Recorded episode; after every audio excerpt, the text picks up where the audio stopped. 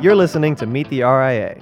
In this special podcast edition of the show, you'll get expert insights from some of the top registered investment advisors in the country. Here's your host, Jenna Dagenhart, and today's special guest, Bill Hornbarger, CIO of Moneta Group.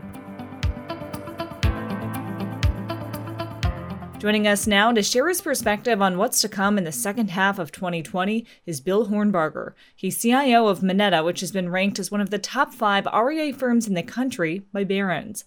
Bill, thanks for being with us. Before we look forward, I want to take a moment to reflect back on the first half. What stands out to you the most about markets and the COVID crisis?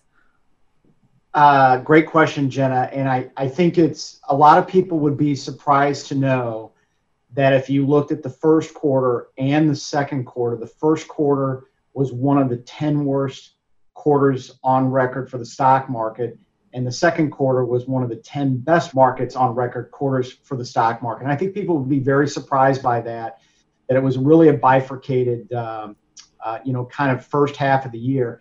And I, you know, for the first time in the history of this country, we went into recession knowing that it was inevitable and uh, how people reacted, how the markets reacted.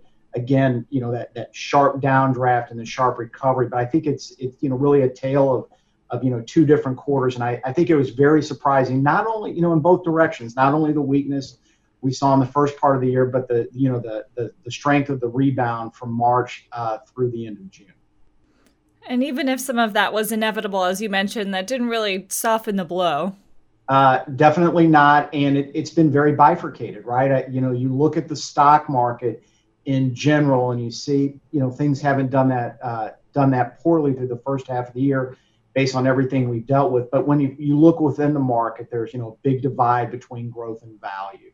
There's a big divide between large cap and small cap, and some of the other sectors that are popular with uh, with investors, you know, real estate investment trusts, energy those things have fared very poorly despite the overall headline numbers actually not looking that bad for everything that we've been through. And now we're starting to see spreads narrowing, especially with fixed income. What does that tell us about the market looking forward? Well, I think there's a couple things going on there. Typically, when you see credit spreads tighten, there's a confidence in the market. Uh, people think you know think things are going to get better risk premiums are coming in a little bit. But i also think there's a, a, low interest rate story there right? That spreads are compressing because people are really in this desperate search for anything that pays any type of yield at all right? You look at the benchmark 10 year treasury stuck around 60 basis points. Uh, investors need more a lot of investors need more yield than that. And so you see a couple things. I think you see Fed intervention, the belief that things will get better. But I also think a lot of that compression is just rates are so low that people are willing to step out on the risk curve uh, uh, to uh, to generate a little bit more income that they can get than the uh, the benchmark risk-free rates. And in this low yield environment where there are very few places to find that yield, as you mentioned, uh, what are you hearing from clients? Um, any concerns there? Definitely. Uh, a lot of concerns from clients. Clients are always concerned, right? I, I think there's this feeling that people don't believe in the rally that we've seen in the equity markets. Uh, they look at the broader economy, they look at the numbers, they see the unemployment rate, uh, they see the you know the shelter in place, the stay at home things. Um, they see restaurants operating at 25% of capacity, and people don't believe it. So there's a, a lingering concern there. Uh, there's a lot of uncertainty surrounding the election, right? Uh, and I, I, you know, uh, not making a political statement here, but obviously it's going to be a very contentious election cycle. That's going to sap consumer confidence at a time where there's other things to worry about. So I, I, I get this feeling, despite the rebound that we've seen in place, despite that parts of the market are near or at all-time highs.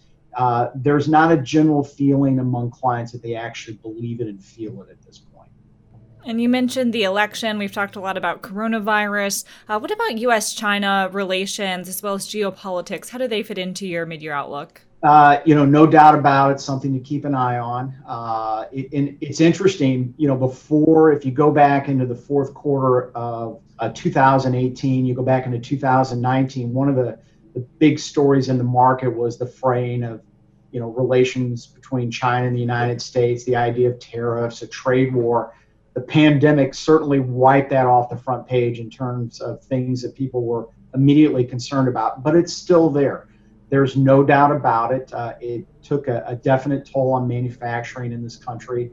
Uh, the tariffs did uh, something that, that people are very worried about and worried that it'll spread. Uh, at a time when there's not a lot of margin for error in the economy right now, with you know we're fighting the uh, the the impact of the pandemic, it's just one more thing for investors to worry about. So I I wouldn't say it's top of mind, but it's certainly one of the top two or three considerations and concerns that investors have right now. Any other final thoughts, Bill? Things for investors to keep in mind heading into the second half of what's been a very volatile year? Absolutely. So I, I think a couple of things. This is most definitely a healthcare market. Uh, uh, it, the, the news is really going to be about what happens with the coronavirus. How effective are we in treating it? What type of damage will it do to the economy? Will we have to uh, uh, close again? Will we reopen? I, I, think that's the single biggest thing to keep an eye on. Uh, if you were to ask me some things that were positives, I think the Fed's aggressive response and policymakers' aggressive response has put a little bit of a floor into the economy, and that gives us a springboard uh, to come back off of. And then I think the election will be really interesting. And, and I think that the narrative surrounding the election and the concerns surrounding the election will probably actually be greater than the impact of the election itself. Um, you know, we've had a lot of elections. Uh, the economy and the markets have survived all of them, uh, even when there's been surprising outcomes or not surprising outcomes. I think that's one of those things that people maybe worry more about um, than they actually should. Well, Bill, thank you so much for joining us. Thank you, Jenna. Thank you for tuning in to Meet the RIA. Visit assettv.com for more financial news and information, and be sure to check out our other podcast episodes of Meet the RIA. This is Asset TV.